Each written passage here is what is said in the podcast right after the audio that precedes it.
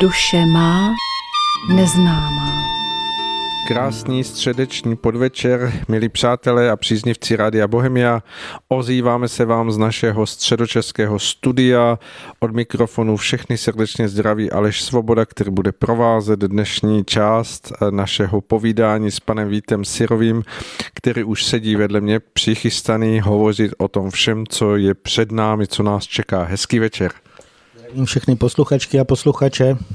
Tak, eh, my jsme už eh, v tom našem minulém vysílání s panem Sirovým dávali na vědomí všem, kdo si nás chtějí poslechnout ještě v, těch, v tomto čase před velikonočních dní, že budeme dnes hovořit právě o těchto svátcích, které jsou nesmírně důležité a mnoho lidí si je spojuje s jakýmsi náboženským pojetím a neuvědomují si, jak je to skutečně duchovně důležitý čas pro člověka, aby se připravil, aby měl dostatek eh, vnitřních sil k tomu prožití vlastního vnitřního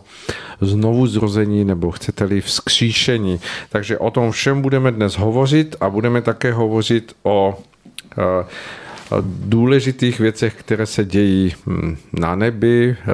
v přírodě, tak jak už to bývá s panem Sirovým. Jen ještě, eh, než dám slovo panu Sirovému, upozorním, že po skončení našeho vysílání pořadu Duše má neznámá, neodcházejte, nechte si běžet svůj online připojený přístroj, abyste si mohli vyslechnout eh, pokračování dnešního vysílání, které je tentokrát ze Slovenska od přátel od Maria Kováčika a Tomáše Lajmona a jejich eh, Příspěvek se jmenuje Beránek, který zvítězil nad vlkom a je to úvaha nad odkazom Ježíšho v života a smrti. Takže určitě bude velmi zajímavé poslouchání až do dnešního hlubšího večera a věřím, že to bude podnětné po všech stránkách. Tak a teď už tedy pojďme na to dění na obloze. Já bych úplně krátce připomenul, že stále pokračuje nebývale, nebývale silná aktivita slunce. E, tam samozřejmě se zase očekávají nějaké silné e, geomagnetické bouře, zase hned zítra po našem vysílání a stále se to opakuje. E, probouzí se tam i mnoho jako vlastně takových míst velmi aktivních, ale to je takový ten jenom pohled, který vlastně každý může najít kdekoliv na internetu, kde teda bude se dívat na aktivitu slunce slunce.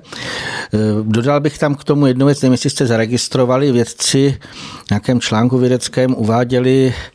eh, že objevili, že ze sluníčka z jeho středu eh, vychází nějaký zcela nový druh energie, kterou ještě neznají prozatím vlastně ale nepoznali příčinu těchto těch dějů a i toho vlastně té zvýšené aktivity. A my jsme tady k tomu chtěli uvést, že to je skutečně zesílený příliv světla z hůry. To sluníčko jako takový transformátor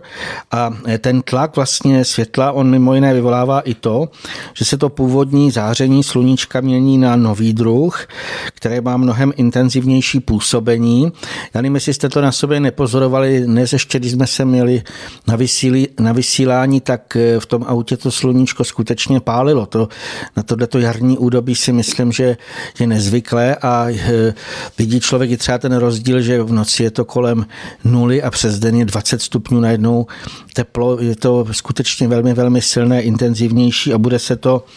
ještě stále zesilovat, protože ten děj, který probíhá,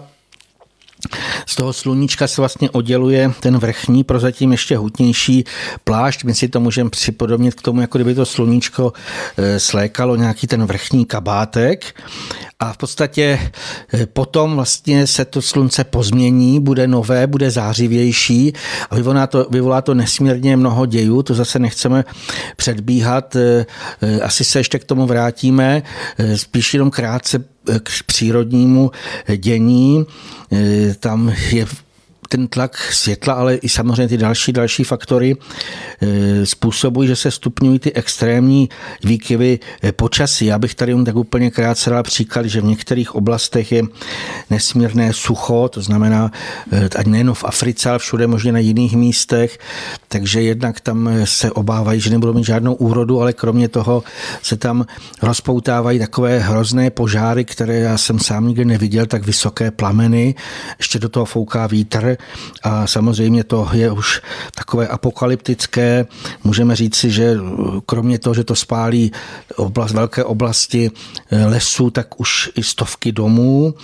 to spálilo a to vlastně potom je proti tomu ten ex, jako opačný protipol, že najednou vidíte někde jsou obrovské povodně, protože tam napršel třeba za jeden den půlroční úhrn srážek. To znamená, je to takové nějaké,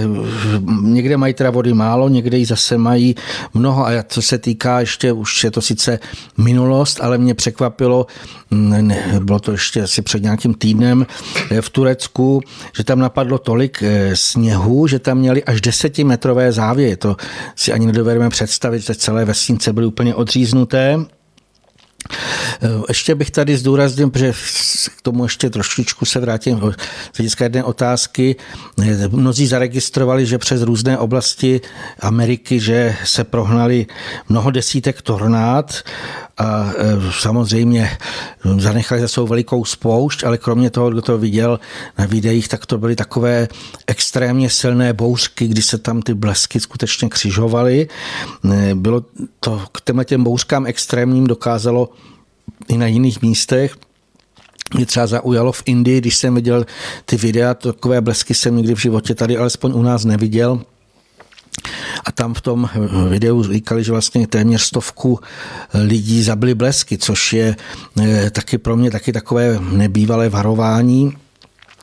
K těm tornádům eh, přišel takový dlouhý dotaz eh, na YouTube kanále a my asi úplně nemůžeme na ně odpovědět eh, na celý, protože to bychom nezvládli to dnešní téma. Eh, odkázali bychom eh, toho tazatele, jednak už jsme o tom vícekrát mluvili, o tom, jak působí bytostní, i o tom, že vlastně vítr musí někdo řídit. Pokud si představíte, když by nebylo nějaký hybný činitel, tak vám ten vzduch bude stát a to znamená, a když se ten rozrotuje ten eh, vzduch, tak zase tam musí zatím eh, být nějaké takové, nějaká bytost, nějaká, to, ten, kdo vlastně to rozpohybuje a řídí to, co můžeme představit, že to je takový kruhový tanec, nesmírně rychlý. A ta otázka byla, proč teda to jako nezničí tyhle ty tornáda nějaké vůdce a že to odnáší obyčejní lidé. Tak v prvé řadě tady bychom zdůraznili jednu věc, za ten stav současný tohoto světa nejsou zodpovědní několik vůdců na světě, nějaký prezident nebo premiér a tak dále. Za tento svět jsme zodpovědní všichni, protože po tisíce let se ubírá naprosto chybnou cestou. Co se týká třeba těch Ameriky, těch tornád, tak představme si, že to byly indiánské území, kde přijeli Běloši, vyvraždili tam indiány a postavili si tam své domy.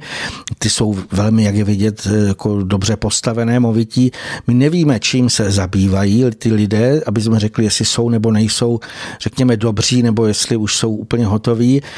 Jenom co můj postřeh je takový, že eh, všechny eh, takové ty jak bych řekl, ty škodlivé věci, co jsme se o tom pojeli, od pesticidů až po to eh, předchozí šílenství, ale mnoho, mnoho dalších dalších věcí, ať jsou to nějaká digitalizace, ať jsou to různé techniky, se tím zabývají lidé samozřejmě z velké části právě američané. A samozřejmě eh, je to i takové celkové nastavení člověka, když bychom si představili jakoukoliv pohromu, která, eh, kterou vlastně ještě se k tomu vrátíme, jak ji řídí bytostní, ale kterou nějaký hybný činitel musí vyvolat, tak eh, už jsme tady se zmiňovali v jednom z pořadů, že bytostní vidí vyzařování toho domu, vyzařování toho okolí. A když si představíme člověka, že se říká jako běžný dobrý člověk, který sedí u televize a nadává na všechno možné, zabývá se nějakými nehezkými věcmi, tak to vyzařování toho domu není příjemné, probytostné, to znamená, oni, ta bouře bouří svou nějakou tou dráhou, to znamená, je to nějaký děj a to, že některé ty domy teda zůstanou a některé ne, tak to dokazuje, protože to je v těch videích, že v některých těch domech přece byl někdo světlejší a e, alespoň usiloval k tomu ušlechtilejšímu a proto vlastně on ten jeho dům téměř zůstal, nebo kousíček mu třeba to vzalo střechy a ten druhý dům je úplně rozložený, ale v podstatě ten průběh jak to, jako je řízený a když bychom ještě se vrátili k tomu k té představě toho tazatele, že když by se nějakým způsobem eh, ty vůdci jako prezidenti a teď bereme tak tyto osobnosti, že kdyby teda je eh, bytostní nebo nějaké takovéhle přírodní katastrofy, eh, kdyby je zdičeli, takže to bude se už ubírat nějakým úplně jiným směrem. Představme si, co chce většina lidí. A to není nějak ušlechtilé, není to správné. Většina lidí chce mít blahobyt, komerci a tak dále. A v podstatě tohleto usilování bytostní už dál nechtějí. Když ještě bych se vrátil eh, tam k té otázce, tam bylo, že vlastně to, jestli, že to nemůžou být inteligentní bytosti, prostě vás inteligence je zase americký pojem. Eh, my berme to tak, že inteligence nemá nic eh, nebo nelze ji spojovat s nějakou dobrotou člověka. Když si uvědomíte, že všechny možné ty nejhorší věci, včetně těch eh, to, co děláme jaksi uměle, to, s čím zatěžujeme přírodu, eh, tak to dělají velmi inteligentní lidé. A co se týká eh, u těch bytostných, takže oni samozřejmě nejsou, nemají rozum jako člověk, nelze je srovnávat, nelze je takto pojmenovat a oni nerozlišují. Oni působí dle toho, jak jim můžeme říct přírodní zákony nebo boží vůle nebo fyzikální zákony jim určí nějaký ten běh a tam to není o žádném rozumovém uvažování. Oni dostanou ten úkol a jak už jsem říkal, mohou vnímat, a to není ale rozumové, to je skutečně jenom eh, tím vnímáním, že tady tohle místo nemají třeba nějakým způsobem zničit. Podle mého názoru tam i stojí zase nějaký další bytostný, který to eh, takto poví, ale v podstatě to prochází. Co se týká ještě těch katastrof, které probíhají na různých místech eh, země, ale zejména v té Americe, tak eh, pokud se podíváme dopředu na ty možné další větší katastrofy, tak velmi často mohou bytostní dávat těm lidem i výstrahu, aby se z těch míst odstěhovali. Proto jim tam třeba zboží ten, zboří ten dům, ale ty lidé můžou z toho vyváznout, řekněme, s nějakým šokem, ale ne, aspoň eh, nepřijdou o život. Ale když si vezmeme, že jsou tam nějaké třeba zemské zlomy a to, co se může očekávat skutečně, že eh, i větší části země půjdou pod vodu, eh, tak eh, taková to výstraha, že prostě to tornádo sice rozbije téměř všechno úplně na padrť, tak pro ty lidi může být naopak impulzem, aby třeba se z toho místa odstěhovali a postavili si ten dům jinde, třeba na nějakém vyvýšeném místě, kde už nebudou probíhat takovéto věci. Takže to jenom tak zkráceně. Mm, asi se zřejmě ještě k činnosti bytostných budeme vracet a možná, jestli chce pan Svoboda k tomu něco dodat ještě. Určitě je tady na místě hm, přislíbit slíbit to, že eh, se budeme tomuto tématu věnovat, protože, jak se ukazuje, tak eh, skutečně platí to, že mnoho lidí, když už přijmou za to, že je tady jakýsi vyšší mm, řád moudrosti, ať už to mají spojené s bytostnými nebo s moudrostí přímo eh, božího původu, tak mm, se domnívají, že, že je to něco schodného, jak oni vidí svět. To znamená, že jestliže oni ukáží prstem, toto je špatné, toto by se mělo odstranit, že, že tak to bude účinkovat uh, jakýsi uh, následek toho, jakým způsobem se budou hm, na této zemi řešit všechny ty vrstvené prohřešky lidí za, za staletí, tisíciletí. Když se podíváme na to působení té uh, moudrosti, která je v rukou bytostných a jsem rád, že eh, pan Sirovi podotkl tu, ten rozdíl mezi inteligencí a moudrostí, protože inteligence je úplně něco jiného než, než moudrost. Moudrost, uh, boží řídí svět, to znamená, bytostní, kteří pracují v této moudrosti, tak oni vychází z úplně jiných Hm, podkladů, nebo chceme-li, eh, eh, mají, mají za úkol eh, naplnit něco, co je jim dáno z toho mnoho vrstevného úhlu pohledu, než jen to, co my vidíme jako povrchně. To znamená, Eh, jsou tam pro ně karmická vlákna eh, mnoha lidí, je tam pro ně eh, důležitost očistit toho místa i z hlediska dalšího bytostného působení. Je v jejich pověření i mm, mm, to, že ten, ten jejich zásah nebo působení, ať už je to vítr, oheň, voda, je, je vždy mm, tvořivé. To znamená, že, že oni to nevnímají jako, jako destrukci nebo jako, jako něco, co postihuje něco mm, stávajícího, ale pro ně je to vždy budování. To znamená, že jestliže se toto odehrává, tak to má nějaký význam v mnoha směrech eh, té, té vyšší moudrosti spojené do jednoho, do jednoho projevu, který se potom ukáže na té, na té dané eh, lokalitě nebo v tom daném místě jako, jako nějaký eh, zásah přírodních živlů nebo přírodního dění. A také musíme podotknout, a to jsem také rád, že, že to pan Sirový zmínil, že eh, Není to vždy, že se to dotýká jenom lidí, kteří si zaslouží eh, něco takového, ale mnoho lidí, kdyby bylo duchovně procitlých a, měli jistý stupeň vnímavosti, tak jak to bývá třeba u zvířat, můžeme vidět, že častokrát je mnoho mm, dní nebo mm, hodin před nějakou událostí zvířata z daného místa eh, utíkají, snaží se, dejme tomu, Eh, slimáci ne, nebo hlemíždi vylézt do nějaké výšky, když vědí, že přijde velká voda. I lidem je dáváno na vědomí ze strany bytostných, že se něco bude dít, aby z toho místa odešli, aby, aby se uchránili, protože prostě eh, to, co je už nastavené a je v běhu, nelze odklonit. A tím, že my jako lidé eh, těmto podnětům nevěnujeme pozornost, nechali jsme v sobě toto cítění zakrnět, tak samozřejmě to neslyšíme a tak mm, ten, to dění nemůže být odkloněno kvůli tomu, že lidé, kteří mm, by jinak eh, měli všechny pomoci po ruce k tomu, aby odešli, aby se, aby se eh, to jich netýkalo, tak tam zůstanou a pak samozřejmě musí prožít to, že se jich to dotýká. A není to eh, nespravedlnost, není to křivda, je to pouze jakási neschopnost slyšet těch pomocí ze strany bytostných a ukazuje se v tom vlastně to, jak jsme vzdáleni to, tomu působení bytostných služebníků. Takže určitě tomu budeme věnovat pozornost v některém z dalších eh, vysílání s panem Sirovým, protože je vidět, že stále ten výklad eh, mnohých lidí, i když to myslí dobře, je příliš eh, jaksi zjednodušený, až možná do takové dětinskosti toho, že, že kde oni vidí, že by mělo být zasaženo jako tou boží vyšší rukou, tak, takže to je něco, co, co jde přes tu velikou moudrost, která zohledňuje vždycky daleko více věcí a má pro každého jednotlivého člověka nachystáno přesně to, co v těch jeho vláknech odpovídá, co se mu má dostat a jakou cestou se mu to má dostat. Takže eh, děkujeme za ten dotaz eh,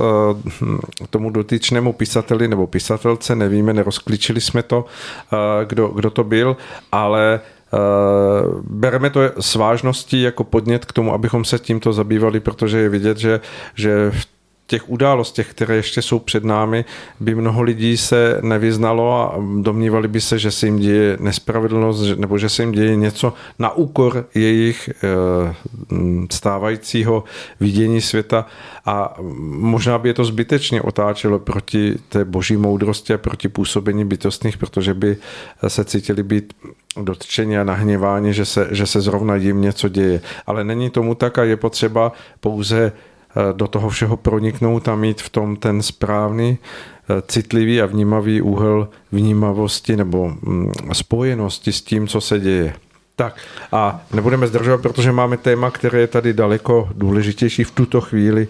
a dávám slovo panu Sirovému. Povídejte. Týká se to samozřejmě toho, co je známé, že se blíží Velikonoce, ale já bych tady dodal, že to jsou jenom ty Velikonoce, které vyplývají z tohoto ročního kalendářního označení. Eh, nejspíš se asi každý všiml, že každý rok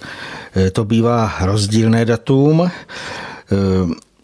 To je vlastně celkem zajímavé, eh, protože eh, když se podíváme vlastně, proč jsou tedy v tom kalendáři takto, tak hm, kdekoliv si to můžete najít, jen to zopakuju, že to datum se vypočítává podle fází měsíce eh, pro ten daný rok, respektive to má být ta první neděle po prvním jarním úplňku. A to, co je zajímavé, že v různých církvích se ta metodika výpočtu a z toho vyplývající výsledné datum může lišit a liší. Eh, třeba prý pravoslavní to mají jindy, ale zajímavé je, že vlastně už v počátečních dobách křesťanství vypukly mezi jeho stoupenci vážné spory ohledně toho data slavení Velikonost a proto se na církevním koncilu píše se v roce 325, ustanovilo jednotné slavení Velikonoc a bylo rozhodnuto, že výpočet bude provádět biskup Alexandrijský a datum vyhlašovat biskup římský, mě to velmi překvapilo. Ale koncil opomněl stanovit metodu výpočtu a proto vlastně ty neschody přetrvávaly i nedále. A tam se uvádí, že teprve v 6. století převládl nějaký alexandrijský algoritmus výpočtu, dle něhož se údajně alespoň eh, největší církev tady, co je u nás, řídí dodnes. A jakkoliv Velikonoce neboli Velkou noc označuje křesťanská tradice údobí, kdy měl Ježíš stát z mrtvých, nebo jinak řečeno mělo vlastně dojít k jeho vzkříšení, což náboženské věrouky popisují jako oživení pozemského těla, jež mělo předtím vlastně umřít. K tomuto ději mělo dojít třetí den po ukřižování Ježíše a někteří křesťané kvůli tomu označují Velikonoce jako oslavu smrti a věří tomu, že vlastně tenhle ten akt byl definitivním vysvobození člověka z otroctví zla a otevření cesty k Bohu. To jenom cituji, co jsem si k tomu našel. E, taky je velmi zajímavé, že 40, 40. den po církvi ustanoveným vypočteným datem Velikonoc má tež následovat e, po každý rok jindy vyhlašovaná takzvaná slavnost na nebe, vystou, na nebe vstoupení a ta má připomínat Ježíšův výstup od země do nebe až k otci. Takže nejprve vlastně to, co zase teďka prosím, mluvím o tom, co Eh, jsem si i našel. Takže nejprve mělo údajně dojít ke vzkříšení pozemského hrubohmotného těla Syna Božího a to pak mělo vystoupit až do těch nejvyšších stran nehmotných úrovní, to znamená eh, do říše Boha. Mm, osobně to nějak nechci komentovat, každý z posluchačů eh, se může sám zamyslet nad těma těmi hypotézami a samozřejmě asi zřejmě dojde k závěru, že postrádají veškerou logiku. Eh, když si vezmeme to, co my tady stále se snažíme nějakým způsobem rozebírat, že jsou zde nějaké přírodní zákony a dle nich vlastně jsou všechna hrubohmotná tělesa, eh, to znamená to, co je zde na Zemi, podrobena rozkladu. Pokud se od nich definitivně odloučí ten dárce tepla, to může být ku příkladu duch, aspoň třeba v případě člověka. Takže proto po smrti a odloučení duše, takového toho naprostého odloučení od toho fyzického těla, dochází k jeho postupnému rozkladu. Samozřejmě jsme si to mohli ještě více popisovat, že zás, e, přitom dochází i k tomu, že se z toho vlastně k tomu spojení duše a hrubohmotného těla ještě to astrální tělo, které se vlastně při té smrti zase taky nějakým způsobem odtahne e, dále a rozpadne se a teprve následně začne ten rozklad zase uskutečný bytostnými toho hrubohmotného eh, těla. Eh, pokud si vezmeme to, co vlastně už jsme tady o tom mluvili, to zopakujeme, že náš duch lidský s těmi jemnohmotnými a bytostnými záholy, takže on jedině v tomto stavu může přejít do takzvaného záhrobí nebo do nějakých vyšších úrovní. Zase si myslím, že už jsme o tom vícekrát hovořili. A samozřejmě jsou případy, že některé eh, od fyzického těla uvolněné duše ještě přebývají v našem pozemském okolí. Zase je to známé, ale v těchto tom dnešním povídání nemáme na mysli čímkoliv k zemi připoutané duše, ale jiné případy. E, to znamená, právě to se vztahuje k Velikonocům, protože Ježíšovi bylo jeho pozemské tělo odebráno předčasně, než se mohl v období letnic spojit s otcem. My ten děj ještě popíšeme dále, v podstatě než teda mohl odejít nebo se sjednotit s otcem, jak on sám řekl. A protože to vlastně ještě tam trvalo eh, nějaké období, tak jeho duše eh, putovala ještě po několik desítek dní po zemi a přitom vlastně mnozí i uzřeli. Eh, přestože, ten, přestože vlastně duch Kristův nebo Ježíš vlastně v té světelné podobě, nebo jakkoliv to dá popsat, on velmi silně prozařoval všechny ty duševní záhaly,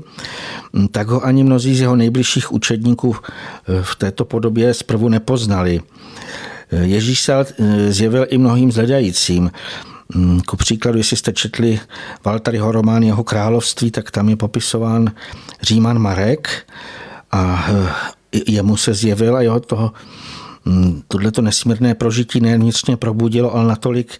se silně vrlo do jeho duše, že ho má z ní zaznamenáno až do, dne, do dnes, to znamená mnoho dalších inkarnací. Je to nesmírně důležitý, sám bych řekl takový e, nesmírně důležitý akt, ale samozřejmě to bylo zase na e, delší jiné povídání. E, tady bychom se spíš podívali na ten Velikonocům často vztahovaný pojem skříšení. Už tady v úvodu o tom, jak bylo řečeno, vlastně ten správný pojem, ale já bych ještě popsal víc těch různých eh,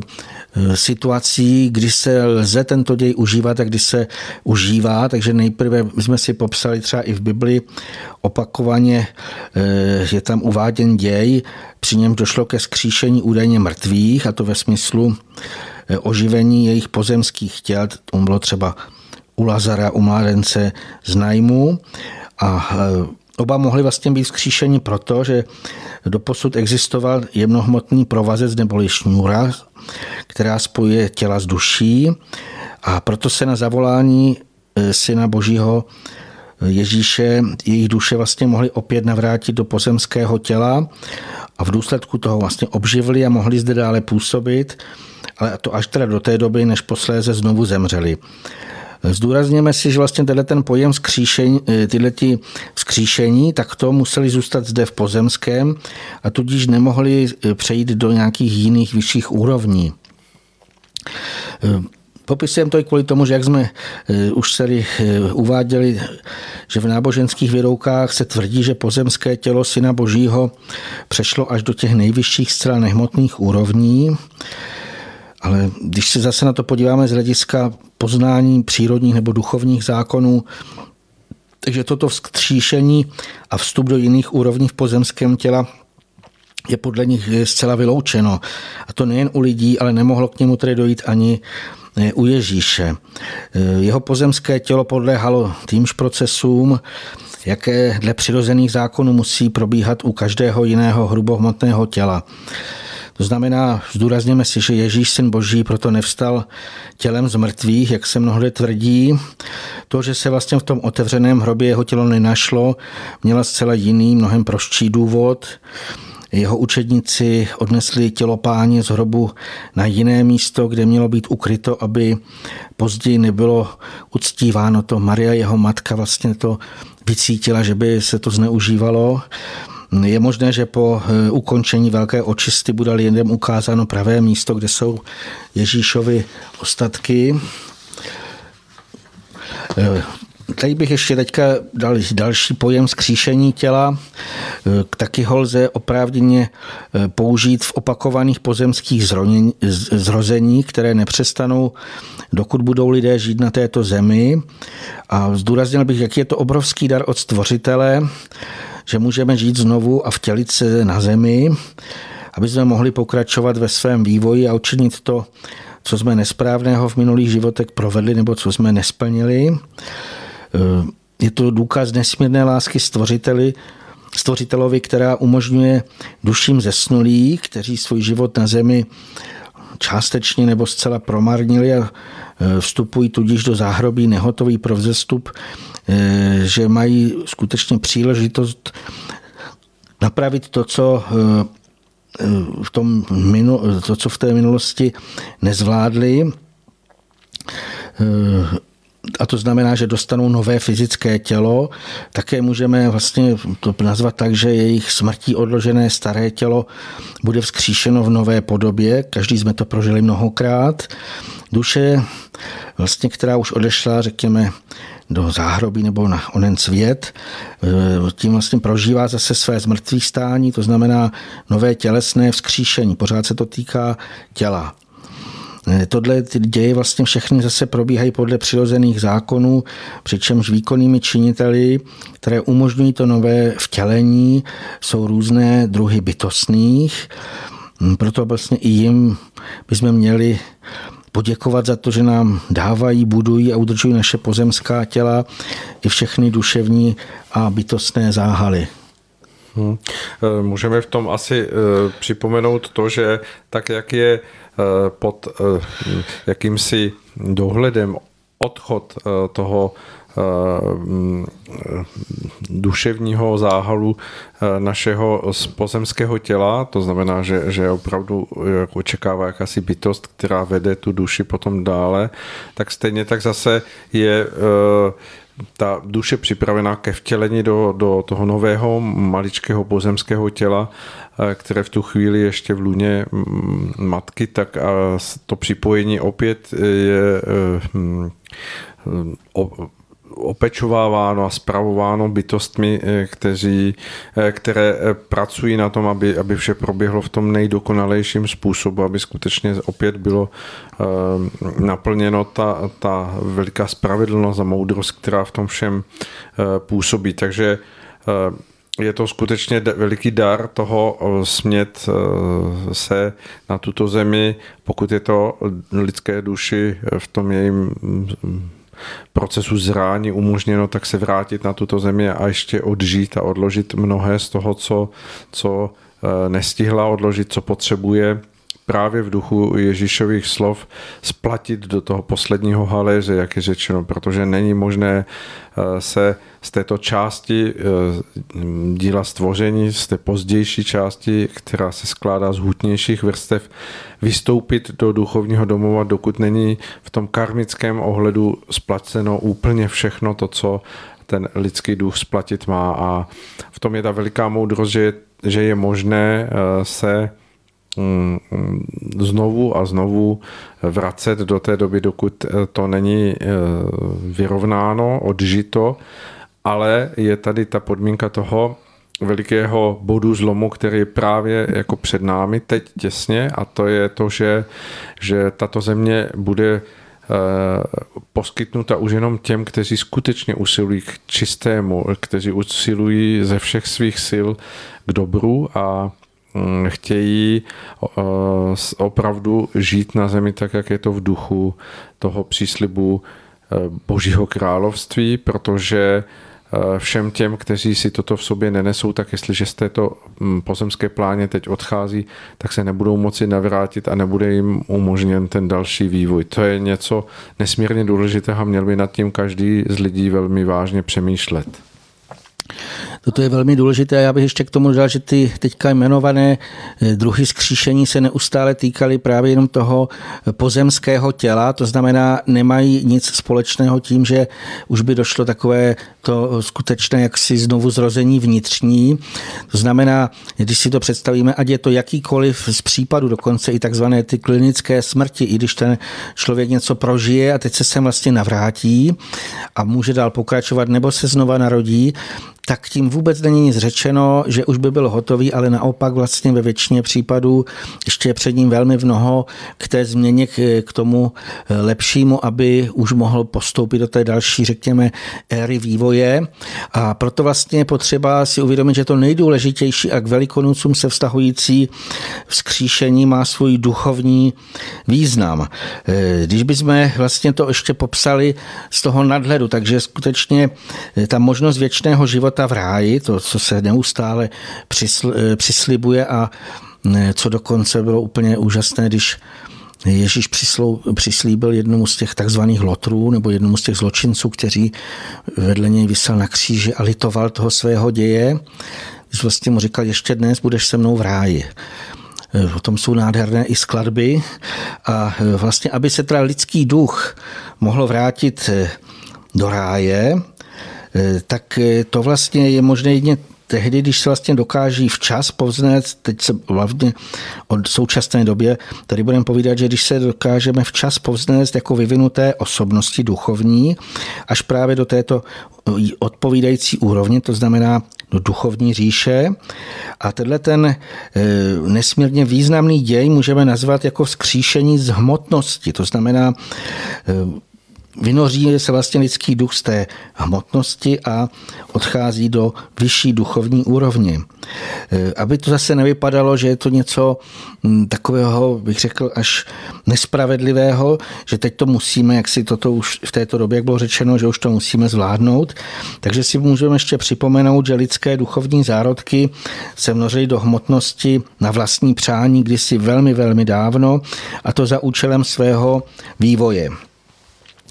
Ale pokud se vlastně neobírali eh, správnými cestami a zatěžovali eh, své duševní záhaly hutnějšími a temnějšími druhy hmoty, tak to je zdržuje nebo zdržují tím svého ducha od možnosti vzestupu a ten vlastně kvůli tomu musí v hmotnostech setrvávat tak dlouho, dokud nemění, nezmění své nesprávné chtění a konání. Do té doby vlastně není schopen se z ní vynořit nebo vlastně těmi zátěžemi připoután k hmotnému. A jedině skutečně vážné chtění a opravdové usilování k dobru, jakož i takovéto duchovní úsilí vedoucí vzůru ke světlu může ty temné záhaly zeslabit, narušit a nakonec i zcela odstranit. A to vlastně pak duchu umožní včas opustit hmotnost, která, to si zdůrazněme, je pomíjivá a proto také někdy zanikne. A kdo teda nechce být jako s tou opotřebovanou hmotností vtažen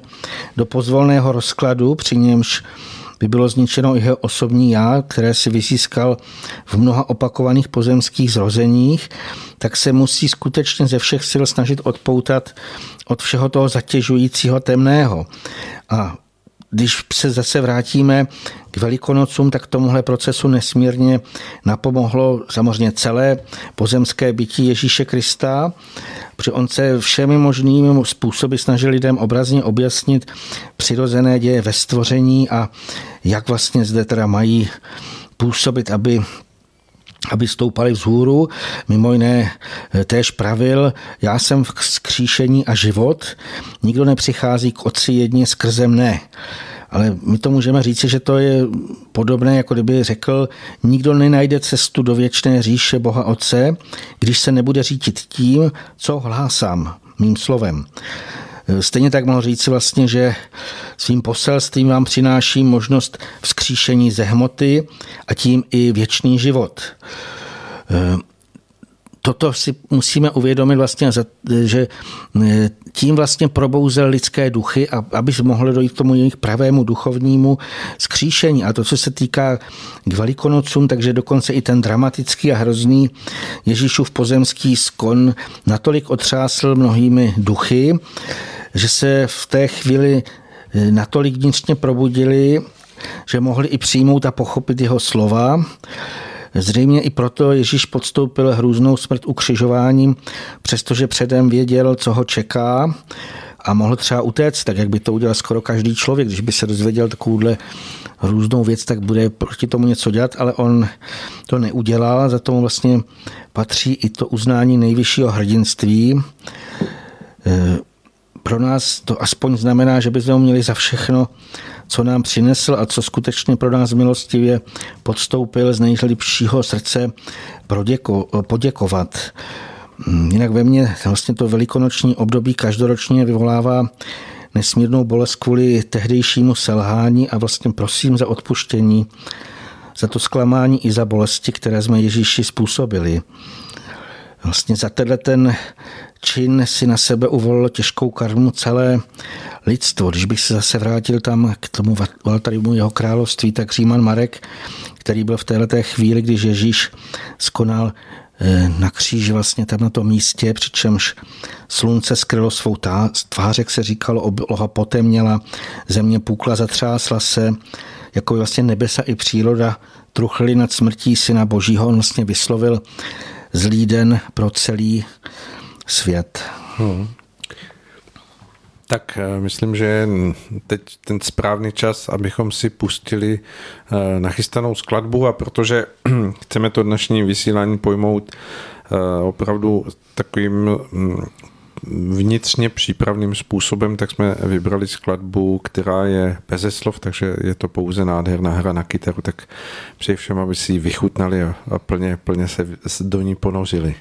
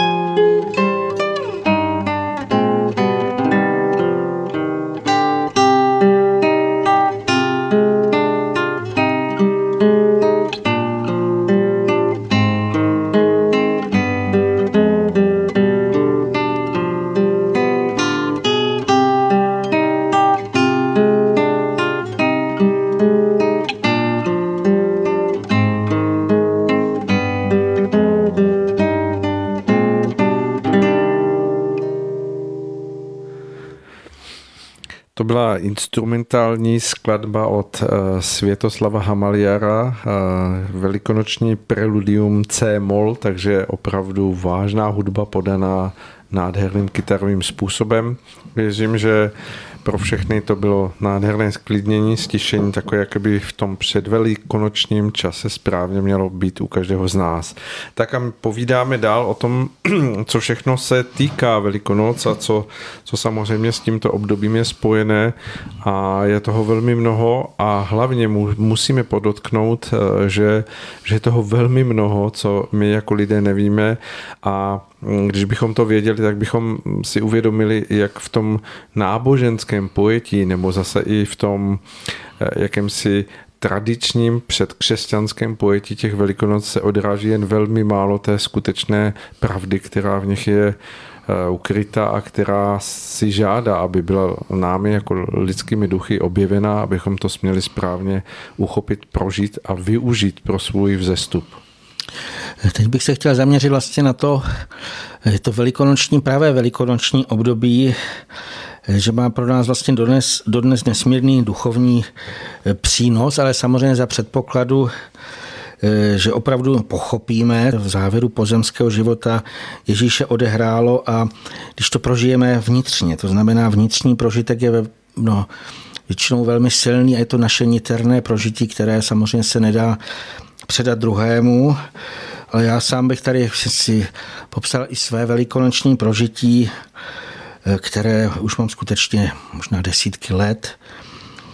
Hmm, vlastně zejména ten prožitek vlastně Ježíšova ukřižování, eh, to ve mně vyvolává nesmírně jaksi takové silné až velmi, velmi bolestivé. Je to takový, vlastně beru to jako, že to je hrůzný čin, který mě doslova pálí v duši, protože to vnímám jako obrovské selhání všech, kteří byli kolem, že vlastně Pána Ježíše nedokázali ochránit a vlastně proto byl tak brutálně zavražděn. Mm, já se domnívám, že většina z lidí, kteří dnes žijí zde na zemi, tak eh, byly v tehdejší době eh, také vtělená a nějakým způsobem eh, se jich dotkla Ježíšova mise nebo byli někde poblíž. Hmm, tam bych vlastně zdůraznil, že o tom se velmi málo mluví, že Mnozí z nich měli v důsledku svého tehdejšího pozemského buď bohatství, moci nebo z jiných důvodů skutečně možnost zasáhnout do tehdejšího běhu událostí, dokonce i zabránit Ježíšovu ukřižování. E, třeba už zmiňovaný Říman Marek, on se vlastně vydal hledat proroctvím předpovídaného krále světa. To dlouho to studoval v těch různých knihovnách a e, v podstatě ono hledal, protože se nejprve chtěl dozvědět, jaké má být jeho království a e, poté se u něj chtěl učit, jak má v něm žít. E, tudíž vlastně nevědomky chtěl stát jeho učedníkem. Jenomže jako mnozí ostatní došel pozdě a to až v okamžiku, kdy už byl Ježíš ukřižován Přesto vlastně v těmto, i tohle hluboké, ty další prožití způsobily nesmírné vnitřné změny, že se tento bujarý Říman, který vlastně pro, žil v tom tehdejším jaksi skaženém světě nebo v tehdejším Římě, tak on se naprosto změnil a stal se z něj pevně věřící v Boha a vlastně dodnes lituje že nedorazil vlastně dříve a nedokázal Piláta přesvědčit, aby ho Ježíš nevydal katům. Eh, tam, když si to uvědomíme, že každý z těch účastníků Ježíšova eh, závěrečného údobí života na zemi hm, nese teda ten bolestivý trn, nebo jsme vlastně všichni selhali a eh, je celkem hostejné, jestli to bylo z pohodlnosti, podléhání nějakým slabostem, ze strachu nebo důsledek eh, té duchovní nezrolosti, která byla téměř u celého lidstva. Eh, v tomto ohledu vlastně bych eh, připomněl, mm, že i tímto vlastně jsme způsobili Ježíši nesmírný smutek, protože on i říkal svým učedníkům, sdělil bych vám ještě více, ale nerozuměli byste mi. Eh, je vlastně známo, že ani jeho nejbližší učedníci, to znamená ti, kteří s ním chodili po několik let denodenně a denodenně je vyučoval, denodenně jim vše objasňoval, tak ani oni nechápali třeba přirozené děje, které probíhají po pozemské smrti. Zjevně ani nebyli sami přesvědčeni o pokračování života po té pozemské smrti a samostatné existence duše. To ku příkladu dokazovali svým údivem nebo až úlekem nad tím, když Ježíš oživil pozemské tělo Lazara, nebo když spatřili a slyšeli v jemnějších duševních tělech zahaleného Ježíše, který vlastně po své smrti ještě pobýval v té pozemské úrovni. Žel tehdejší židé byli v těle těch ohledech dost nevědomí a proto takovéto dění mohli jen velmi těžko správně pochopit. Na rozdíl vlastně od jiných dávných vyspělých kultur, o nich se milně tvrdí, že uctívali předky, ale oni jen dokázali spatřovat a slyšet a proto jim projevovali patřičnou úctu, radili se s nimi eh, a podobně. To znamená, eh, chtěl bych říct, že mnoho, eh, ať už to byly indiánské kultury nebo jiné, skutečně dokázali nebo chápali, že duše odchází se to popisuje různými slovy a že v určitých případech nám mohou zpět přijít něco sdělit nebo nás varovat vlastně jako ve smyslu toho, že to můžeme brát jako potom jako takzvané duchovní pomocníky. A e, toto vlastně žel lidé tehdy nechápali, ale bylo toho mnoho, mnohem víc a e, proto Ježíš nad tím byl nesmírně jaksi až nešťastný z toho, z té lidské nezralosti, z té vyprahlé půdy lidských duší a víceméně důsledek toho byla i, jeho smrt, že on už se těšil k otci, protože eh, to lidské vlastně, eh, nebo lidé mu způsobovali tehdy velké bolesti právě tím, že nechápali to, co jim chtěl sdělit a že vlastně to radosti nepřijímali a hlavně, že to nevyužívali. Eh, já bych se ještě vlastně, když už jsem se to dotknul, eh, podíval na to velikonoční údobí z hlediska předkřesťanských kultur. Eh, vlastně ty každoročně oslovali jaro jako období, kdy se příroda po dlouhém zimním spánku opět probouzí k životu, když se rodí zvířecí mláďata, nastává čas setí a, a podobně. A vlastně proto bylo pro ně toto údobí plné oslav řada velikonočních tradic, které dodnes vlastně eh, se někde dodržují, tak eh, pochází od dávných Slovanů. Eh, jejich rok tehdy začínal v den jarní rovnodennosti. Znamená, nový rok byl na jarní rovnodennost a potom vlastně následovat jarní oslavy a jejich důležitou součástí eh, byla třeba odedávna to, co lidé znají, pomláska z robového proutí. To mimo jiné dokazuje i význam tohoto stromu pro staré Slovany.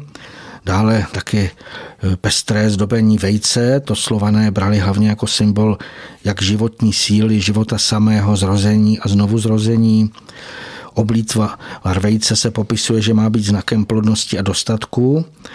A dívky si vlastně tenkrát eh, v té době, když někam vycházeli do přírody, trhali napučené větvičky listnatých stromů a zdobili je pentlemi. A my to vlastně zmiňujeme i kvůli tomu, že na místo v úvodu zmiňovaného křesťanského pojetí Velikonos jako oslav smrti se slované na jaře radovali ze života, krásy, pestrosti. Když si vezmeme i všechny možné kroje, eh, dodnes se zachovali, tak vidíte tu úžasnou pestrost tvarů, barev, všeho vlastně možného až po ty kraslice, jak se malovali, tak to eh, i tohle si myslím je pro nás takového poučení. Slované a další typ eh, kultury měly vlastně vřelý vztah k přírodě a všem bytostem v ní se nadcházejícími, eh, proto se vlastně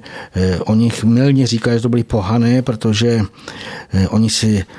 vlastně s ním radili a bytostním ukazovali, co jak mají dělat to, co vlastně je úplně zjevné, že by to s ní mají rádi krásu. A proto vlastně napovídali i tehdy lidem, eh, že, se, že máš také mají krásu rozvíjet. Kromě toho je jasné, že by to s ní mají rádi pestrost, to je zjevné třeba z rozkvetlých luk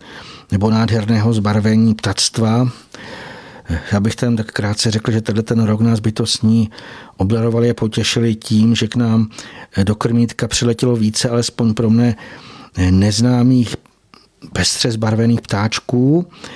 Oni na krmení přilétali už v zimě, ale teďka na jaře vlastně ještě byli takové radostnější. Takový ten jejich zpěv asi nejspíš vítal i ty spanilé ženské bytosti, bytostné, Vénes a Sifés, které vlastně přicházejí, aby probudili nejprve Vénes kořiny, kořenové skřídky. Sifés vlastně má podporovat ten další růst, takže v podstatě byl to taková veliká jaksi oslava, tento příchod těchto vysokých ženských vlastně bytostných Eh, to způsobilo, samozřejmě byla to taková pro bytostné, je to takový ta slavnost a ty se po jejich příchodu radostně pustili do práce, hm, mají zde nesmírně mnoho úkolů, takže vlastně se celé, my viditelně to pak eh, můžeme sledovat, že se najednou začne všechno půjčet, vonět, eh, kvete to, je to úplně takové to radostné, co člověk, který je nezaujatý, tak musí cítit právě tu radost té přírody, takové to je jarní eh, probuzení. Důležité je ještě tady říci, že mm, tyto bytostné postupně ty jednotlivé místa navštěvují, aby vlastně tam v tom daném kraji nebo na tom daném místě probudili právě ty bytostné k té činnosti. Tam, jak jste hovořil, a to velmi hezky k sobě mm, přesně jako mm, sedí, že mm, ty mladé dívky se zdobily pentlemi a větvičkami a těmi, těmi jarními květy, tak to vlastně bylo jakési následování tehdejších eh, národů, které směly vidět tyto bytostné služebnice eh, Venes a Sifes jako, jako ty, které vnášely ten znovu se rodící život do krajiny, která do té doby ještě spala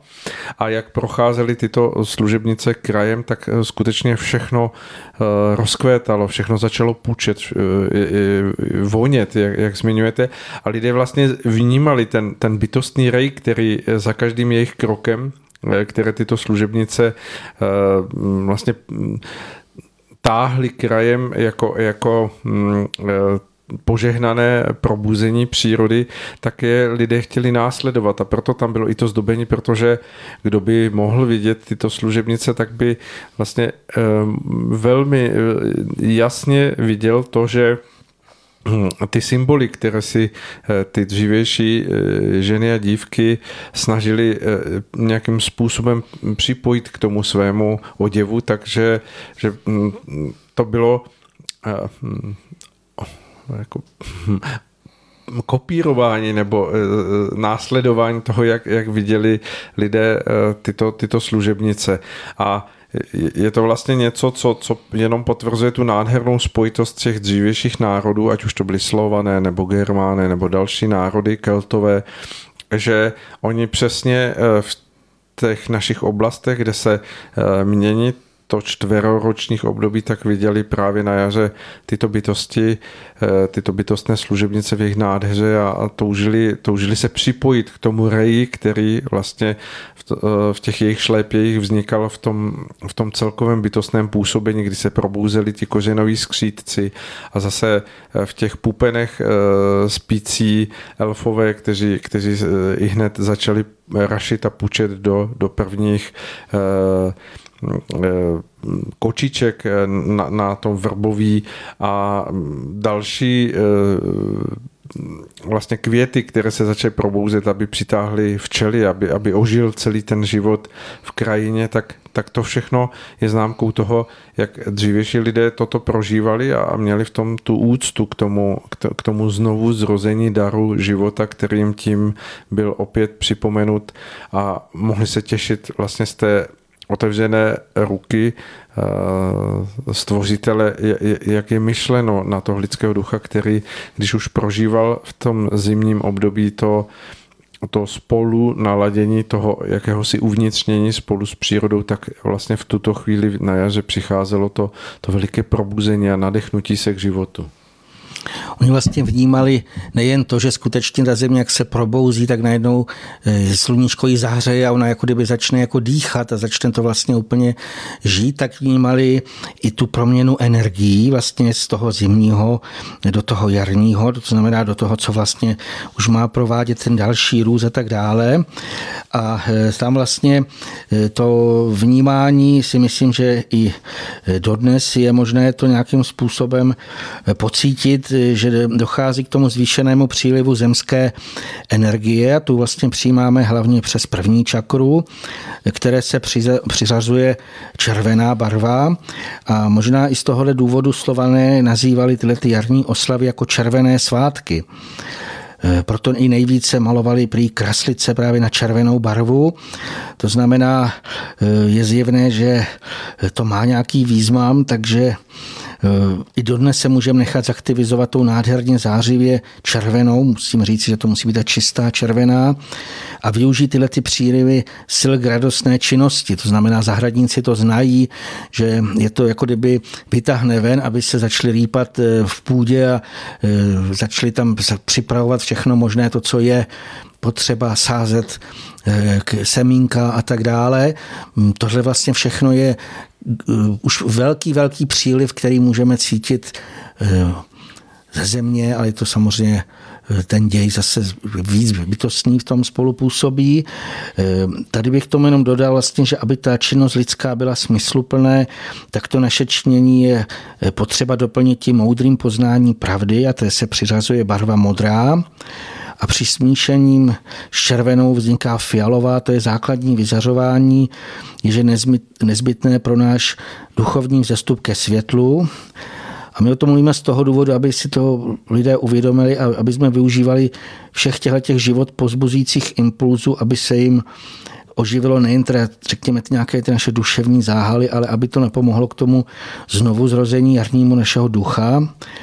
Eh, protože tohleto údobí nás skutečně těmi mnohými podněty nesmírně pobízí. Teď jenom když člověk třeba vyjde ven a teď najednou cítí ten jiný vzduch a právě ještě prosycený těmi vůněmi nebo ty ptáčky někdy, eh, když se třeba vracím, tak slyším takový úžasný koncert nějakého zpěváčka, nevím, co to je ani, ale je to skutečně eh, doslova poznášející, protože i on chválí nejvyššího tím svým zpěvem, ale aby to vlastně mohlo být tohleto prožívání eh, čisté a nevyvolávala u citlivějších eh, lidí vnitřní rozpory, tak eh, dle mého názoru by se mělo to velikonoční období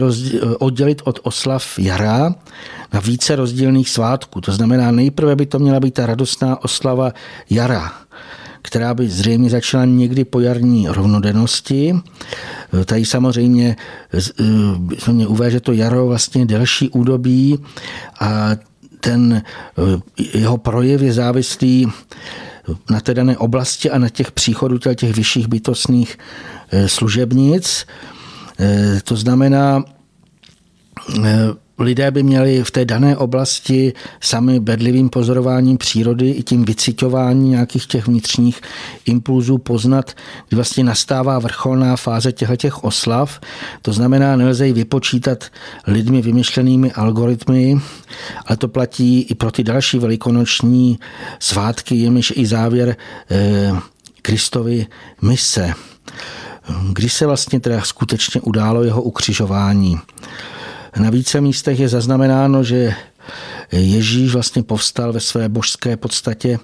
třetí den po svém ukřižování.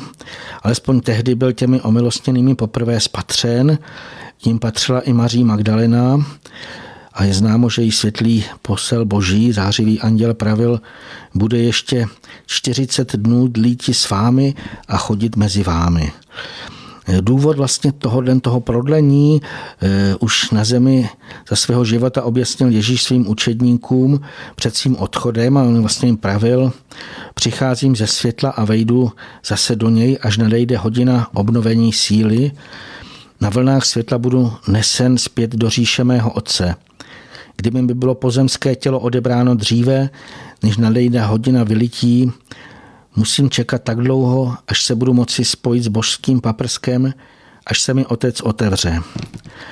A tenhle ten děj vlastně k tomu dochází na letnice, kdy se jako kdyby nebesa otevřou a vyleje se síla. A tohle vlastně zůry přesně daný čas, jeho datum je 30. května. A pokud teda od toho, toho data odečteme 40 dnů a připočteme i ty tři dny od zvěstování Anděla Maří Magdaléně, tak nám to vychází letos Ježíšovo ukřižování až na v kalendáři značené velikonoční pondělí. A tenhle ten den je nesmírně významný i z dalšího důvodu, protože 18. dubna se narodil i autor poselství Grálu Abdrušin. Vlastně, když to procítíme, tak je jasné, že to bude velmi, velmi silné údobí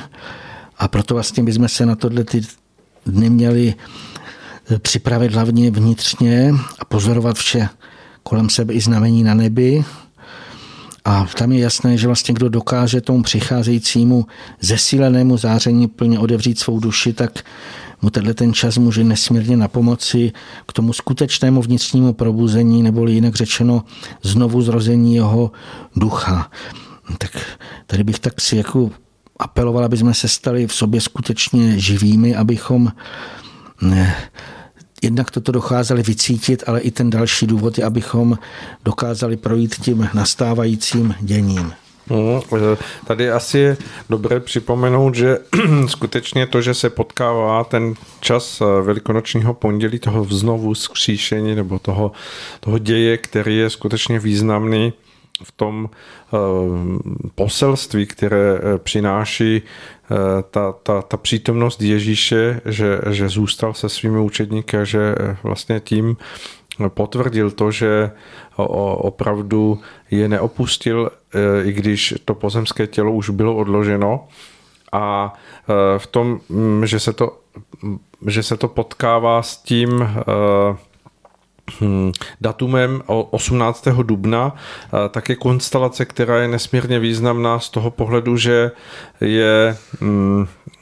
vlastně e, to ojedinělý je v, e, v letošním roce, protože e, v tom hmm, již běžícím století, které teď ukrajujeme,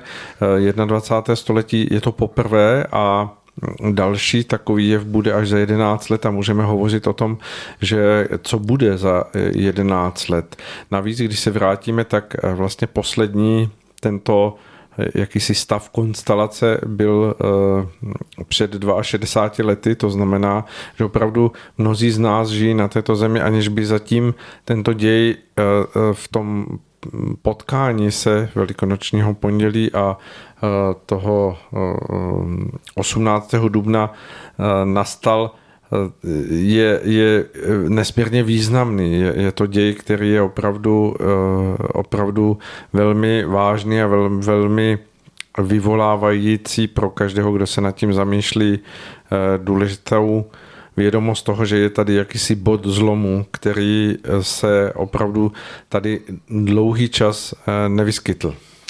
Já bych to ještě eh, doplnil tím vlastně, že eh, tam bych vás zdůraznil, že aspoň mě vyšlo v těch výpočtech, že to velikonoční pondělí vlastně takzvané eh, byl den, kdy došlo k Ježíšovi ukřižování. Vlastně i hned můžeme říct, že navazovala mise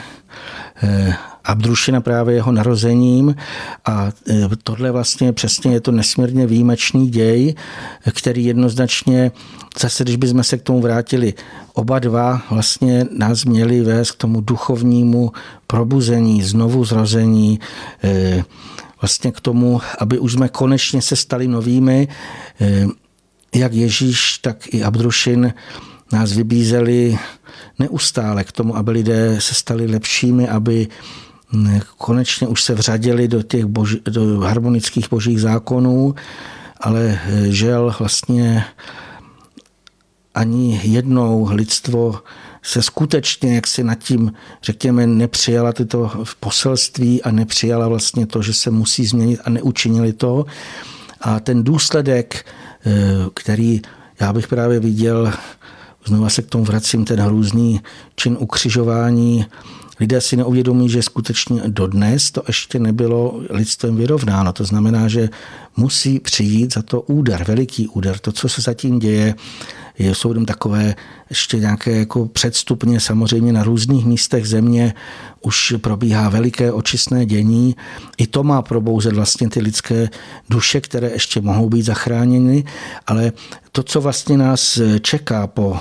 těchto ročních velikonocí, takže eh,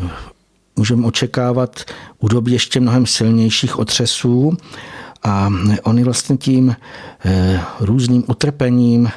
postupně zasáhne celou zemi, to znamená veškeré lidstvo, to znamená nikdo se tomu nemůže nějakým způsobem vyhnout. Vlastně ten důvod je, že skutečně i celé lidstvo musí očinit svou vinu, jež si na sebe naložila, kromě toho, jak jsem tady říkal, tento děj třeba ukřižování, tak i celým tím dosavatním bytím nebo falešně se ubírajícím vývojem. Ehm, to údobí vlastně těch různých přeměn, aby zase někdo se nevztahoval k tomu 18. dubnu, tak to nebude trvat nějaký jenom den. Bude to trvat eh, měsíce. Protože vlastně my si musíme uvědomit, proč k tomu dochází. Musí dojít k dokonalému očištění od všeho falešného, temného a očinění naší veškeré viny. E, při tomhle vlastně, i když to bude velmi třeba tvrdé a bolestné, tak e, ještě mohou být probuzeni se smrtelného spánku ducha ti lidé, kteří se dokáží vnitřně očistit, Hmm, už v Biblii je popsaný ten děj, že vlastně jejich duševní záhaly by měly opět zbělet jako sníh, ale eh, ono se to hezky povídá, ale nebude to nikterak jednoduché, protože vlastně to tisíce lidí nepatřičného nastavení, eh, to znamená i v, jak v duchovním, i rozumovém chtění. Tohle bych chtěl zdůraznit, lidé si myslí, že jedině rozum chybuje. I naše duchovní nastavení může být Eh, nesprávné. A vlastně tohle eh, všechno, z toho ještě vyplývá nějaké to nesprávné činění a tohle všechno se doslova vrilo do naší duše a ty nečisté nějaké šmouhy ty na ní pevně ulpívají a jelikož se vlastně dodnes mnozí lidé křečovitě drží starého a nesprávného, tak tato špína vlastně nebo nečistota se z té duše jen tak nepustí. A pokud právě toto do určité doby eh, tam bude zůstávat, tak to stáhne toho nositele špinavého duševního šatu mezi ty mlínské kameny boží spravedlnosti. To znamená, to už jsme zde zdůrazňovali, že boží mlíny melou pomalu, ale jistě je to v tom i ta určitá odpověď tomu tazateli, jak jsme o něm mluvili, že člověk očekává, že teď hned něco bude, ale skutečně, jak se říká, na každého jednou dojde, pouze my nevíme čas ani hodinu. A v podstatě to vtažení do těchto těch, eh, můžeme říci, mlínské kameny boží spravedlnosti, tak to je, eh, znamená ten rozklad toho, té osobnosti člověka. A ještě bychom dodali vlastně to, že více proudí to světlo, tak eh, když bychom to zase popsali, ty mlínské kameny se dostávají do stále rychlejšího pohybu a vlastně ten rychlejší krouživý pohyb způsobuje i takové ten savý efekt. To znamená ty duše, které nedokáží eh, po té své pozemské smrti už eh, odejít do těch světlejších úrovní nebo stoupat z hůru, tak ty, které vlastně propadnou jako dolů, tak eh, tam je pravděpodobné, že už vlastně vsaje tento efekt, ale samozřejmě zase nelze to vztahovat nějakým pozemským chybám, které tady lidé provedou i v tomto životě. To je skutečně to celé bytí a to vnitřní nastavení, které velmi často my ani nemůžeme nejen vidět, ale ani vnitřně posoudit, ale právě v tomhle ohledu můžeme říci, že ta doba je nesmírně, nesmírně eh, důležitá. Eh, ještě bychom tuhle vlastně ty děje eh, měli tady popsat, že zároveň to bude vyvolávat skutečně, teď beru všech, všechno to dění, světelné, ale i bytostné, že to bude vyvolávat stále drsnější projevy té všeobecné velké očisty. To znamená, zase zdůrazněme, že se to bude týkat celé země a vlastně všech oblastí našeho působení. To znamená od mezilidských vztahů, společenského dění, našeho pozemského těla, to znamená lidského zdraví a řekněme nemocích, až po všechny ty přírodní projevy je velmi smutné vlastně, že když si to přiznáme poctivě, tak vlastně všechno, čeho se člověk dotknul a ovlivnil to, ať už se to zase týká všech možných oblastí, tak je to nějakým způsobem vychýleno z rovnováhy a tam je jasné, že ten zesílený tlak světla eh, v důsledku toho bude vyvolávat stále horší a tvrdší katastrofy. A to vlastně znamená, že každý člověk, který nyní žije na Zemi, eh, bude muset eh, prožít tuto dobu utrpení lidstva, můžeme to i tak nazvat, ale samozřejmě i v tom utrpení je právě to možnost toho probuzení duchovního a samozřejmě ty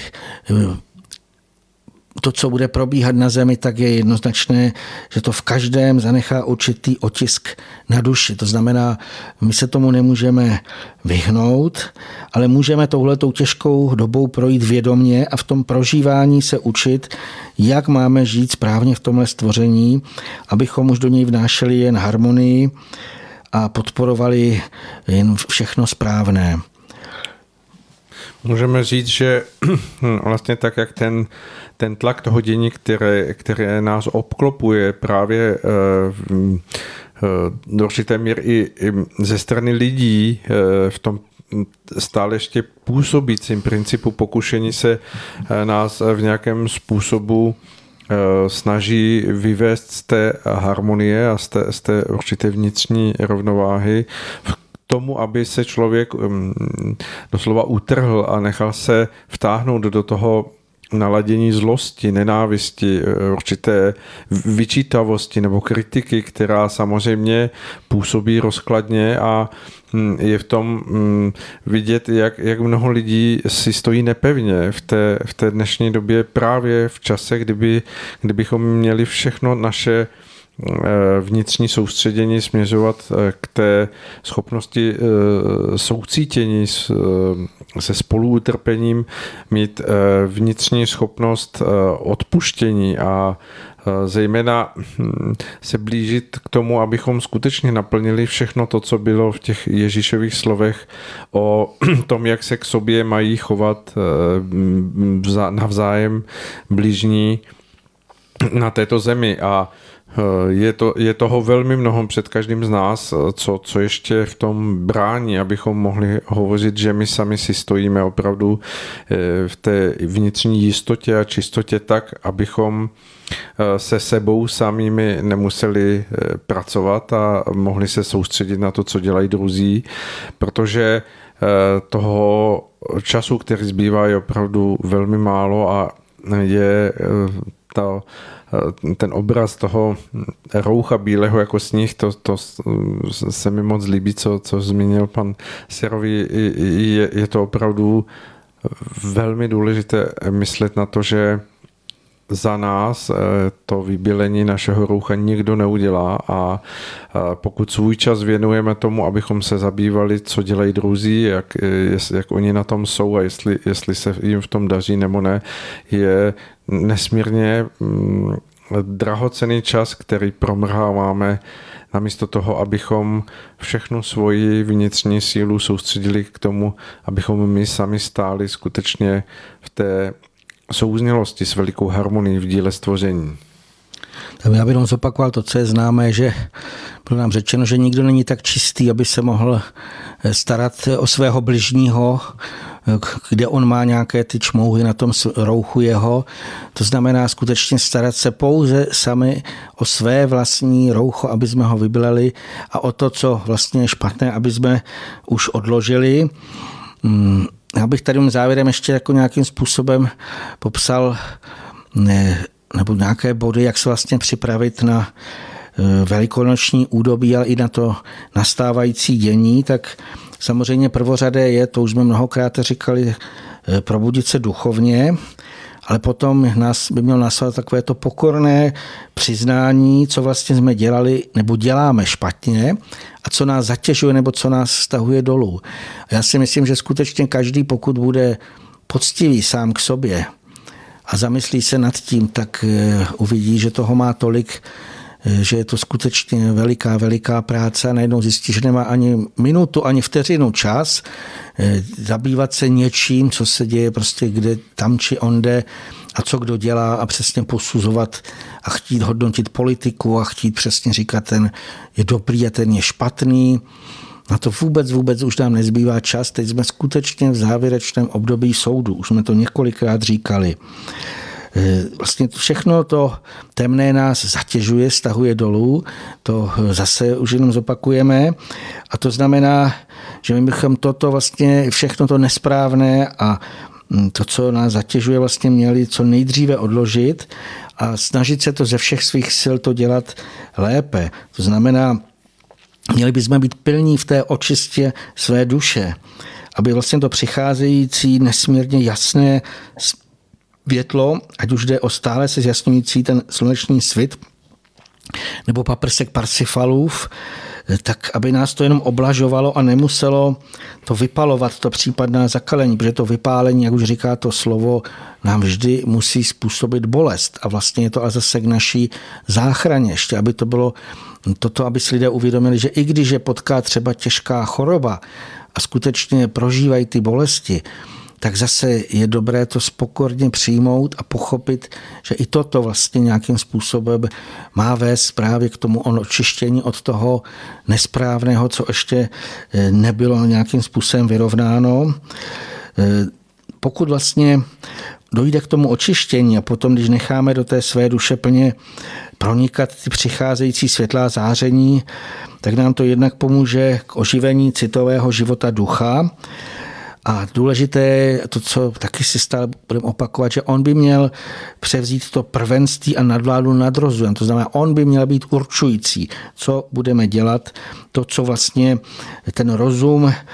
který by se měl stát sloužícím nástrojem, který lidskému duchu ulehčuje to pozemské putování nebo ty činnosti, obživu. Samozřejmě rozum zde má ten úkol, ale vedoucí, vůdčí má být lidský duch. Tohle to bude pro novou dobu nesmírně důležitým uhelným kamenem. Eh, my si můžeme jenom přát, aby o tomto velikonočním čase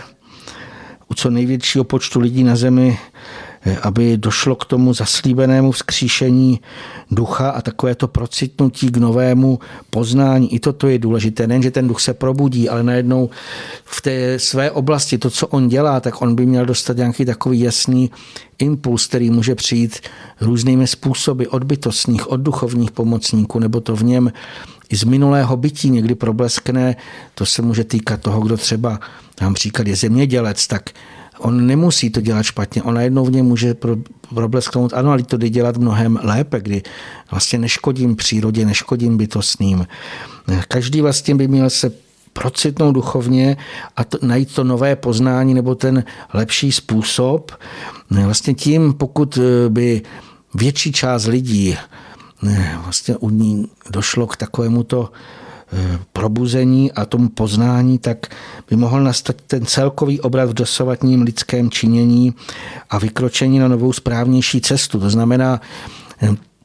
vracíme se oklikou k tomu eh, dotazu na počátku. Ten nastávající vývoj není závislý, prosím vás, na tom, kdo je prezident, nebo premiér, nebo vláda. To jsou jenom kým si dosazené loutky, které vlastně v tenhle ten okamžik mají lidem ukázat, jak je postaveno celá tato civilizace, jak je ten systém, na čem je založený. Ale v podstatě to, ta změna je založena na té v ideálním případě by to měla být převážná část lidstva, kteří už by se postavili nově a chtěli to dělat lépe a teprve toto může vyvolat eh, ty skutečné změny a dokonce to může i ulehčit nějaké to dění, protože tohle je důležité si uvědomit. Eh, přestože bytostní už jsou připraveni k těm eh, provedení těch skutečně velkých škubnutím, země se bude otřésat jako horečce, pokud dojde k tomu zřejmě, dojde k opravdu velikánským, velikánským živelným projevům, ale i toto je do poslední chvíle ještě jaksi závislé na stavu lidí v té dané oblasti, pokud by převážná část lidí skutečně směřovala, směřovala k tomu světlému a snažili se,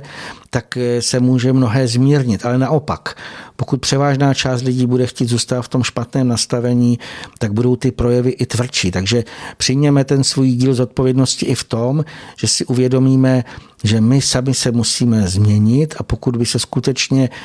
k lepšímu změnilo větší část lidí, tak eh, to naše prožívání může být, řekněme, mírnější než v tom opačném případě. Můžeme říct, že mm, je to mm, spojené spolu ten vnitřní duchovní pokrok s uvědoměním si té mm, vlastní osobní zodpovědnosti, kterou člověk nese za své myšlení, za své činy, za své jednání a v tom je veliký rozdíl proti tomu, že do dnešnímu dosavadnímu nastavení většiny lidí, kteří se domnívají, že mm, z části se chtějí té své zodpovědnosti zbavit za to, že, že za to může někdo jiný a zároveň by chtěli ale plnou svobodnou vůli pro konání svých činů. A to je vlastně něco, co jde eh, napříč tím skutečným působením božích zákonů, protože eh, nelze se vymanit z toho, že každý eh, člověk je osobnost, eh, je, to individuální duchovní eh, tvor, který jako obyvatel tohoto díla stvoření nese eh, za to své bytí nutně zodpovědnost na všech úrovních svého bytí. To znamená, nemůže se vymanit z toho, co je tou hm, průvodní, dá se říct, karmickou eh, sítí vláken, která neustále z jeho okamžiku přítomnosti setkají a vytváří pro něho to, co hm, vlastně mu zároveň čeká vstříc, co, co je eh, vlastně pro něho již teď v tuto chvíli opět nachystáno. A v tom má vlastně ve svých rukou každý eh, z nás to, jaká na něho čeká budoucnost. Jestli je to budoucnost vyplývající ze zloby, z rozčílení, z nenávisti, eh, z toho, že, že se chce eh, nějakým způsobem chovat k druhým lidem hm, nedobře, tak je, tak je vlastně v těchto vláknech i hned zase to a musí se to nutně k němu nějakým způsobem vrátit je to něco, co eh, právě tím tlakem, který nastává, bude stále více zesilováno, ale eh, v tom čase, ve kterém se teď nacházíme, tak je stále ještě potřeba si v sobě zjemnit tu svoji vnitřní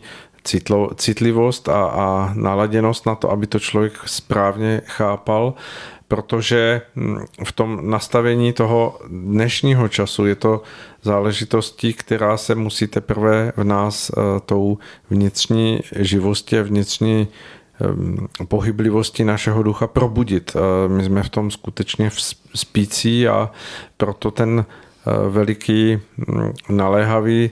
apel na to, aby se každý sám za sebe duchovně probudil. Já bych tam ještě dodal jednu věc. Tam to, co je, bych řekl, takové až zarážející, že do dnešního dne od doby Ježíšovi v mnohých ohledech lidé mají pořád podobné názory. Každý určitě zaslechl, eh, že židé v té době nejvíce nenáviděli Římany a teďka jako je chtěli vlastně zvrhnout a bojovat a že, on, že osočovali, že Římané jsou vlastně jako zodpovědní za ten jejich stav a i to je do dnešní doby. Ale když si uvědomíme, co Ježíš vlastně jim říkal, eh, že nejsou vaši přátelé římané, ale vy sami osvoboďte se nejdříve vnitřně, buďte duchovně svobodní a teprve poté se ty projevy nebo řekněme ty poměry, v kterých žijete, postupně změní. A to vlastně platí pro dnešní dobu také tak. My vůbec nemáme eh, ani neříkám, že by to bylo potřebné, ale prostě ani právo přesně nějakým způsobem neustále lát a svádět, to je taková ta lidská slabost. Místo, aby si přiznal to, co on má dělat lépe, tak vždycky svádí proč je nemocný, nebo proč třeba má nějaké ty problémy na ty druhé. A přitom si neuvědomuje, že přesně jak tady bylo řečeno, že ty naše osudové vlákna, které skutečně ta dokonalá, můžeme říct si, v tom se pokazuje dokonalost boží vůle, že ona skutečně do posledního haléře, nebo už jak říkal Ježíš, ani vlas vám nespadne z hlavy bez vůle otce mého. To znamená, všechno vlastně, jakýkoliv následek je něco vždycky byla příčina, která lidský duch nebo ten člověk daný, který on vypustil do stvoření, to znamená, řekněme, něco vlastně, eh, nějaká energie, nějaký ten děj, vlastně my jsme nějakým způsobem zde zasadili nějaké to semínko, aby jsme to jako popsali takto a v tom velikém skleníku stvoření z toho semínka potom vyroste buď ten krásný nějaký květ, který by měl vyrůstat, anebo nějaký třeba plevel, který dusí tu krásu a v podstatě tohle vždycky je to naše rozhodnutí. To znamená, přesně jak nám bylo řečeno samotným Ježíšem, synem božím, že my nemáme bojovat proti těm, teď to neberu, že bychom se měli je poslouchat, ale v podstatě máme si žít svým životem a v podstatě snažit se skutečně o to vlastní sebezlepšení v tom svém okolí a v tu chvilku mohou se udávat doslova zázraky. Ale abychom nebyli těmi, kteří tady neustále připomínají, eh, v čem jsme jako lidé pozadu, v čem, v čem klopítáme, co, co nám se jeví jako nedostatky, abychom opravdu mohli být nazýváni skutečně eh, lidskými bytostmi. Eh, chceme hovořit právě teď v závěru našeho povídání o tom, že k tomu 18 dubnu nás dělí ještě několik dní. Eh, nevíme, kdy nás budete poslouchat, protože předpokládáme, že i mnozí z nás si poslechnou, eh, z vás si eh, naše vysílání poslechnou z archivního uložení, buď na stránkách Rádia Bohemia, anebo hm, našeho YouTubeového kanálu. Ale Eh, jakkoliv bude zbývat ještě jakýkoliv čas, tak nechtě využít každým z nás k tomu, abychom skutečně vnitřně ožili, abychom eh, vnitřně rozepěli eh, ta křídla našeho ducha k letu vzhůru, k té vnitřní zjasněnosti a vnitřní nadšenosti pro život, protože to je jediná cesta, jak je možné něco změnit. Ani to, že se člověk uchýlí od, od, od druhých lidí, mu nepomůže, protože naopak ten, kdo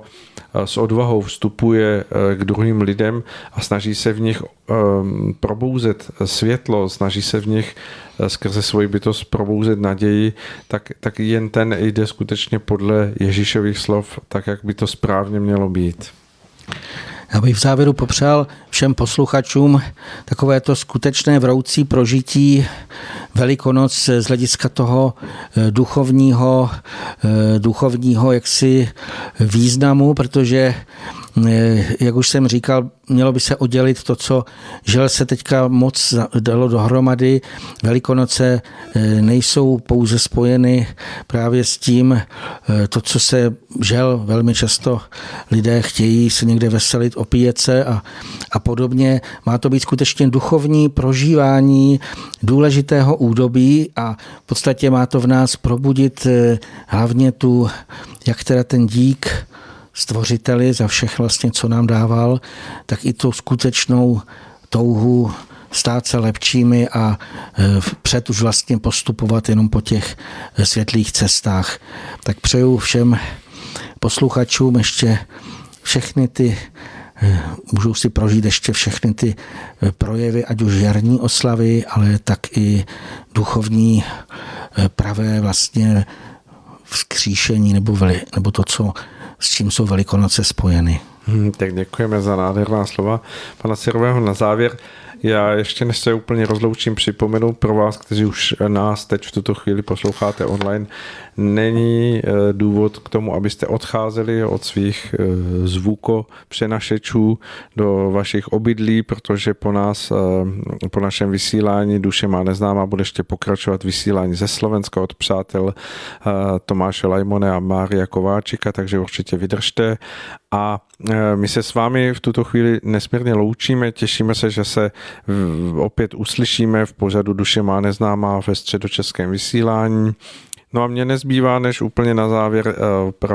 opět zopakovat to, co říkáme vždy na závěr. Věřme, že bude lépe a dělejme věci tak, aby lépe bylo a přejeme všem, aby pro všechny bylo více světla na zemi. thank you